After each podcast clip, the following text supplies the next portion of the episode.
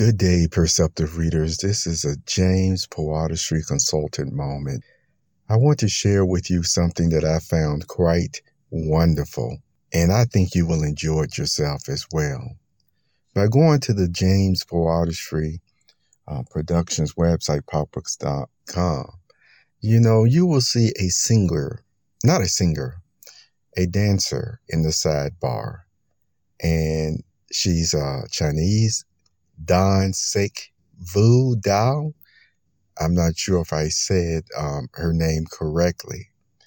Uh, but what I wanted to do is actually give you an opportunity uh, to hear from me why that dance, the choreography, is so wonderful to me. Okay. You know how persons can hear music, they can even see plays and operas, and depending on the personality, they will get some similarities and then they'll get other things that they actually zoomed in on first. You see? And that's what I want to do is give you my reaction the first time I actually saw this video, this presentation, and uh, what my initial first thoughts were. Because this video in the sidebar actually does have deeper meaning.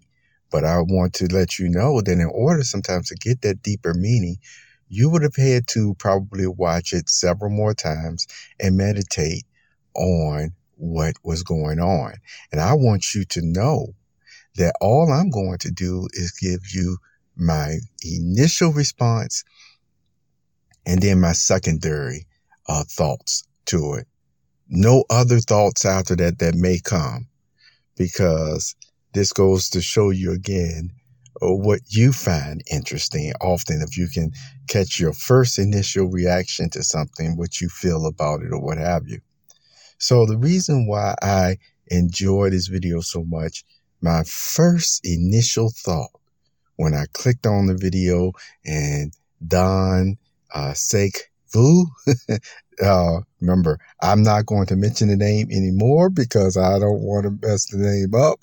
But what I saw was this beautiful woman dressed in this uh, golden yellow garb of beauty and gracefulness and honor. And yes, that was my first initial reaction. And so then my second you know, reaction after listening to the whole video and watching the whole video, I came to the conclusion that on the scale of one to 10, this was a 10. Make no mistake about it. I loved it. Absolutely loved it. And so then, you know me, after I watch something, uh, I started looking at the choreography even more as to uh, her movements and at times what she was pointing to um, uh, that headdress she came ahead on, uh, the medallions, uh, expensive, if you will, uh, jewelry looking like shimmering and all that. Then that started bringing to my mind, guess what? Spiritual thoughts. Yes. Even the background, you see the buildings and everything, or the building, uh, what they could represent. But let me tell you, my first initial reaction is in in a spiritual type sense it actually made me think about the true god himself period and what i saw uh before uh, the true god a scripture came to my mind about the earth even being a footstool for him see because already remember i told you on the scale of 1 to 10 uh, it was a 10 to me in, in every way that it was designed and organized there. That the thought came to my mind about uh, the footstool or uh, or heavenly adornment. See, that's what I was actually um, seeing. I was seeing uh, heavenly ador- adornment, you know, earthly beauty, sky beauty, and things of that nature. All was wrapped up into this uh, presentation here. And the scripture that came to my mind You know, it actually says that the true God does look at the earth as his footstool.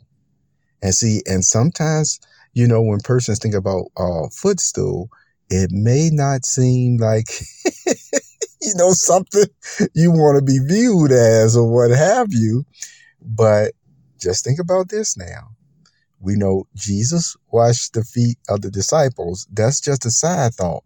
But what I do want to really emphasize is it talks about God. The picture, if you read the book of Revelation and um, Ezekiel and things of that nature, the way that he always appears, he appears as glimmering, shimmering. Uh, you know, you can't even look at him directly with human eyes. Uh, totally holy, totally clean, no defect in him at all. No, and, and no defect can even touch him. You see what I'm saying? And so with that thought in mind, if everything in him and around him and on him, where clothing, uh, to use that, you know, those figures of speech or metaphorically, uh, depending on how, you know, I make the sentence, uh, uh basically, you know, if the earth then is his footstool, it has to be pristine. It has to be wonderful. It has to be perfect for him to view it, you know, as that way. Beautiful and wonderfulness, magnificent. And here was this woman. Remember I told you I'm looking at it through a spiritual sense. And here was this woman like dancing before him, still heavenly, you know, um, when I think about all the golden garb and the way she was moving and things of that nature. And yet, still, in a sense, uh, really, still within the earthly realm, still on the edge or border of the heavenly realm at the same time. Whatever may be the case, because remember, it's all just subjective in the way that you're enjoying it. Whatever may be the case, God, the true God, certainly was looking at the beautiful magnificence of this earth, or in this case, the beautiful magnificence of one of his servants as well. I just wanted to share that with you today, perceptive readers. You have a very wonderful day, okay?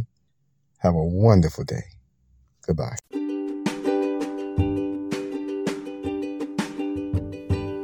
You have just listened to the Perceptive Readers Podcast. Remember, until next time, if you read something that encourages you to improve or enhance your life for the better, it becomes your reality.